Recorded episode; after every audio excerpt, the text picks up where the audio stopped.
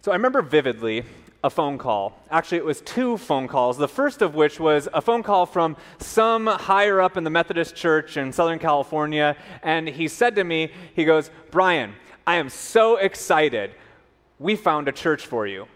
And at this time, I was serving in a church in North Carolina. I was downtown Chapel Hill. We had floated around the idea of moving to the West Coast because my wife's family was from there. And we were just tired of traveling to Minnesota and to Southern California. And I just wanted to be around home. And so I thought, yes, we're going to go to Southern California to be near family as he speaks those words to me. And then he goes, but we're overshooting you you won't be going to California. In fact, we have a church for you in Hawaii, and you have a day to decide. and there I was at six o'clock in the morning trying to figure out what was I going to do. And, you know, Ashley, my wife, was sleeping, and there I was anxious and not knowing. And I, I wake up, Ashley wakes up, and I go, and it happened to be April 1st, by the way. And I go, Ashley, do you want to move to Hawaii?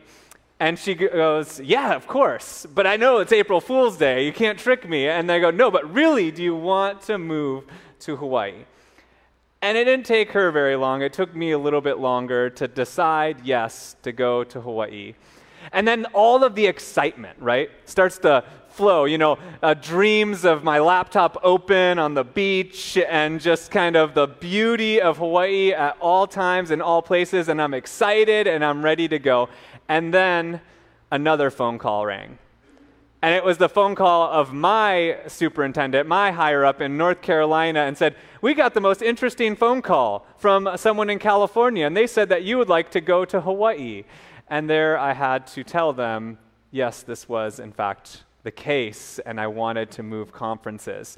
And all of a sudden, from up here, I sink down here and start getting anxious in that moment, right? You know that feeling where like the excitement and everything you're looking forward to is like really good. And then I'm like, well, what about health insurance? What about the move? Like, how are we going to do this? What are we going to do with our kids, our dog? All these things, all these emotions start flowing through us. And perhaps you're more like my wife who is just like excited and ready to go every day. But the reality is is most of us when we get that exciting news, right? It comes down a little bit and the practicalities of life. I wonder what that phone call was for you or perhaps it was a letter, perhaps it was, you know, one of your higher ups within the armed forces, or perhaps it was going off to school if you had grown up um, uh, here in Hawaii and then you got a letter from University of Seattle or wherever you find yourself, and you go, you see, oh, I'm so excited, and then you think to myself, but my whole life is about to change. And you think to yourself, what about my friends? What about my family? What about my finances? What about my job? What about the home I've built here? Right? What about the home? And so I, I, say all of that to you because this is exactly where we find ourselves within the scripture, right? As an angel shows up to Mary and, and says to Mary, Mary, you will have a son. And she thinks to herself, but I'm engaged to, to, Joseph. I'm engaged to be married. This isn't supposed to happen. And she says, I don't know. And then she believes and she explains with joy. And we don't know a lot about the story of Mother Mary. Luke gives us the most in the depiction. All we know is that there Mary was from the time with the angel, where she's told she'll have a baby, to making a journey to her cousin's house, Elizabeth staying there for three months. And I can't help but imagine, just for a moment, that Mary came down from that high with the angel for a minute, right? Mary came down from exclaiming excitement and joy to the practicalities of a woman out of wedlock having a baby of which she was going to try to convince all of the you know, priests and the parents and her fiance that this happened miraculously, that it was God's own son. I mean, think about that just for a minute, what that would have been like. You could lose your fiance, Your family could disown you, and you could never find a seat within the inner sanctums of the temple. Relegated to outcasts, women already had difficulty enough making their way in society, let alone Mother Mary, like Hagar from old, going from bush to mountain, hoping just to feed her baby. It must have been a narrative that Mary had in her head as she journeyed away from home to her cousin's house. What if? What will they say? What are they going to do to me? And then she arrives at her cousin's house. And something about that interchange takes place that all of a sudden, I imagine, just follow my reading of this, she went from the practicalities and the anxiety that surely was overwhelming her to a song of joy that's remembered throughout millennia. And Elizabeth responds to Mary when she comes and welcomes and greet her, greets her and sings joy and praise. And the baby in her belly leaps. And she finds a home, finds a place where she can rest, where she can gather herself, prepare herself for the journey that was to, she was about to embark on. A journey with lots of unknowns, with the adventure of leaving the home you knew and taking risks along the way. Mary was longing for home, I think, a refuge, a sanctuary. And that is our sermon series this Advent close to home. We live in a peculiar time, don't we? I uh, look out amongst those of you that I know, and I can think the majority of which have spent significant time off this island, either for college or perhaps for most of your life and finding yourself here. I know many of you have stories like my own where you've spent time living abroad, you've moved around a different locale, you've experienced cultures. You've searched for that place home, or perhaps made it many a time. And so I know that this is not unfamiliar to each of you. This idea of longing for that comfort and that peace. In fact, this is a, a, theme throughout all of the Bible, I would say longing for home. You have Abram and Sarai who get called and chosen by God and then, and then are called to leave the land they know to the promised land that God will guide them to. And then God's people wander in the wilderness searching for home, a place to call home, that is. You have the Babylonian exile, and then you also have, when they come back, a brief period of time until the Greeks come in and take over their home, and they're longing for a home of their own. And what we best know about the history of Jesus being born, probably about four years from the actual time that we had thought. So it's around the time when King Herod had died and leaving this vacuum of power.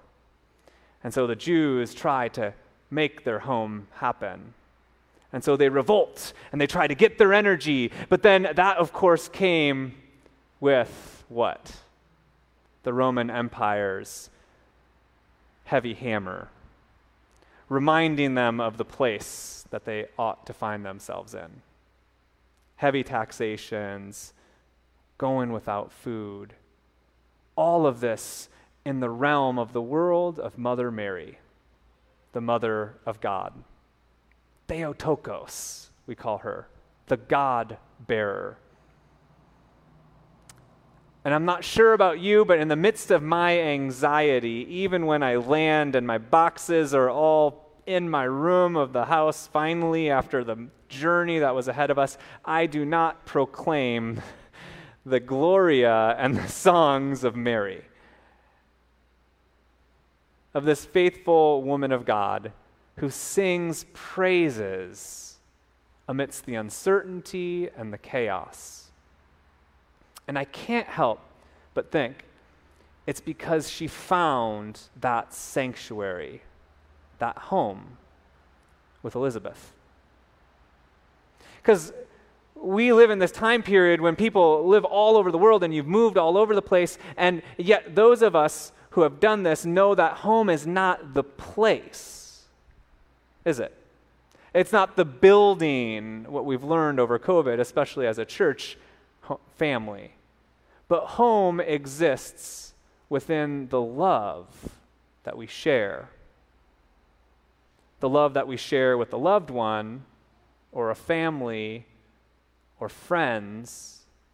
That home exists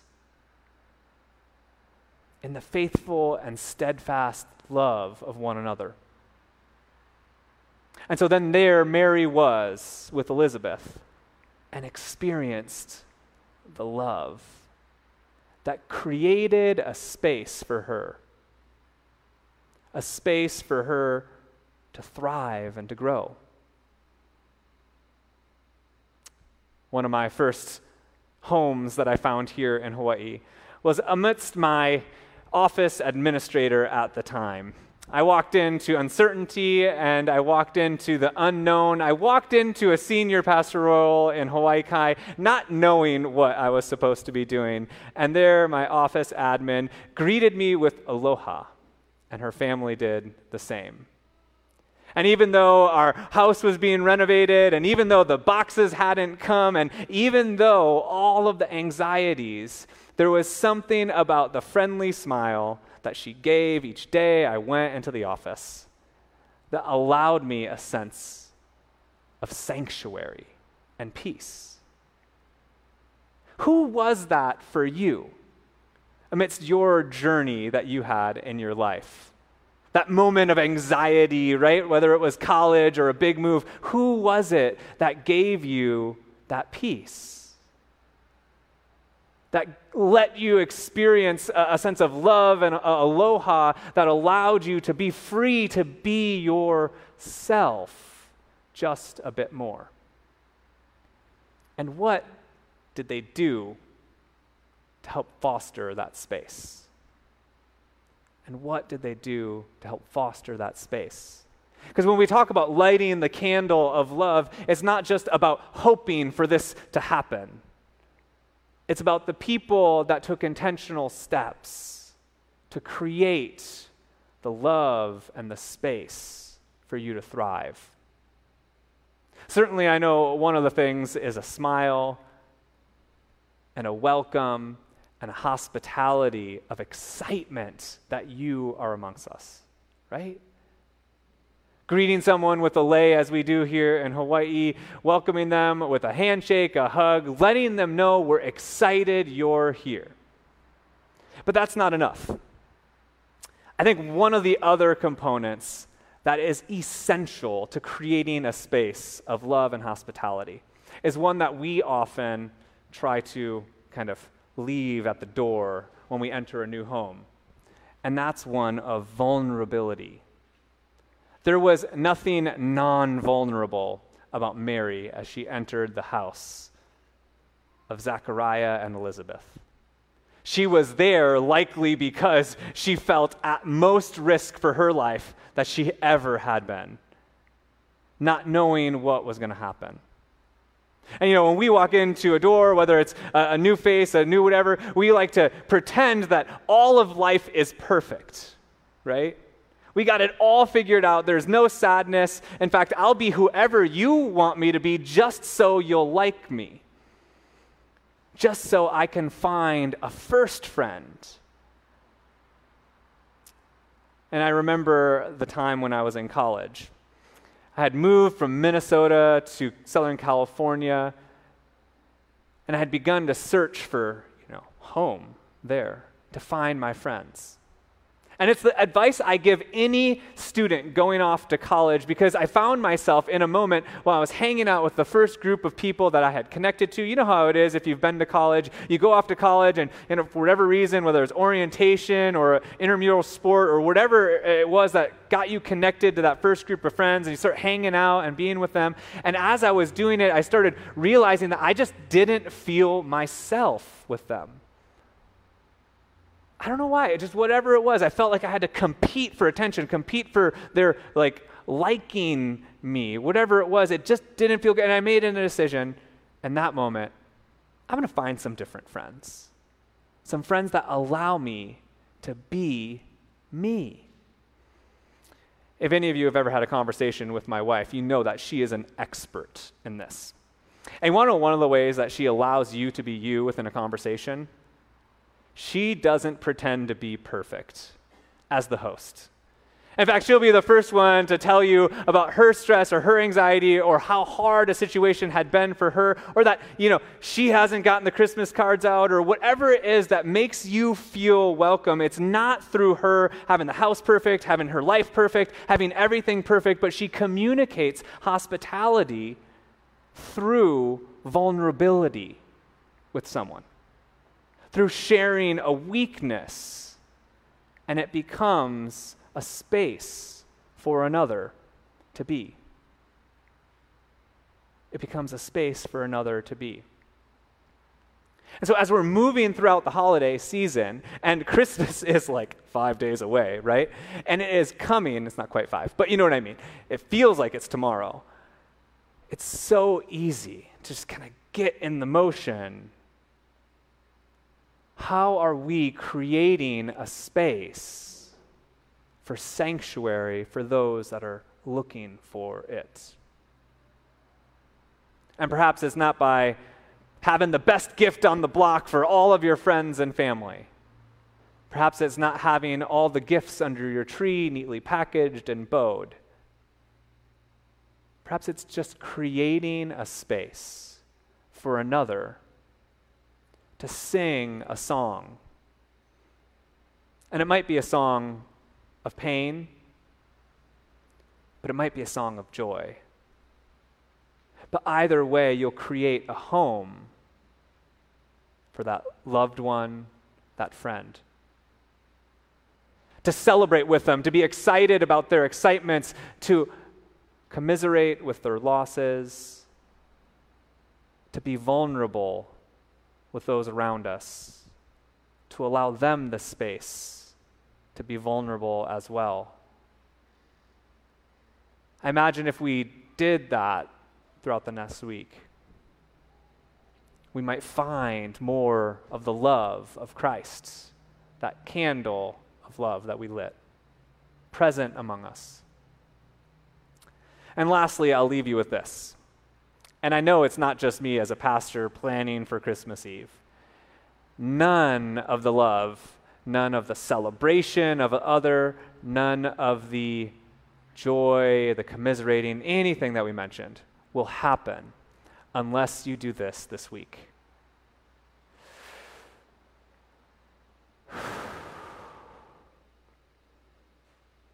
We're in a season of busyness and of life going nonstop and feeling the urgency unless you stop.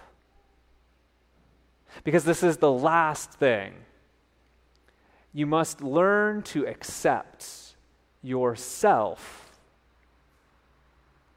before you can create the space for your, lo- for your loved one, your friend, your neighbor. If you feel not at peace with decisions, with whatever life has handed you right now, you will not be able to create that space. And if you're busy moving from one thing to the next thing to the next thing, you will not be able to create that space because you won't even stop to think what your mind is thinking about in that moment because you'll just be stressed. So breathe. Take a moment accept where you are, and then open the door of love for someone to find a home. Because I know, I know there are people in your life, in your orbit, longing for home. There are people in this room longing for home. Create that space this week that the light of Christ will shine in the darkness. I invite you to pray with me.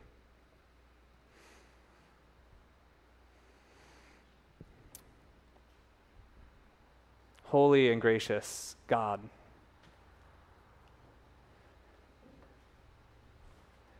in the darkness of night, when the fog has come and it's dreary and we're uncertain of what will happen next. We come off the mountaintop of excitement, faced with the practicalities, and we long for a home.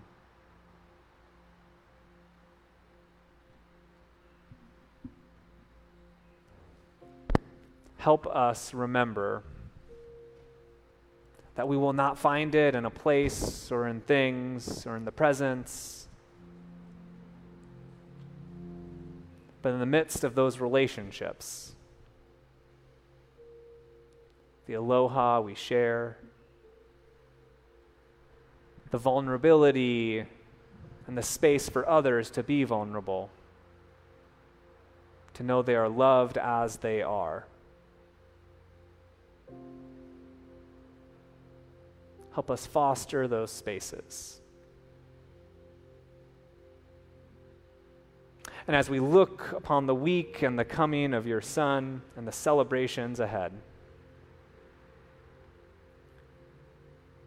we reflect on the song, Lo, how a rose e'er blooming. That we know in the distance the hope, peace, joy, and love, the candles of the Advent wreath that we have lit are coming. In fact, we know that they came 2,000 years ago, and we know that they will come again. And so, although we may not be able to sing the song of joy and of glory that Mary sang, we see the rose blooming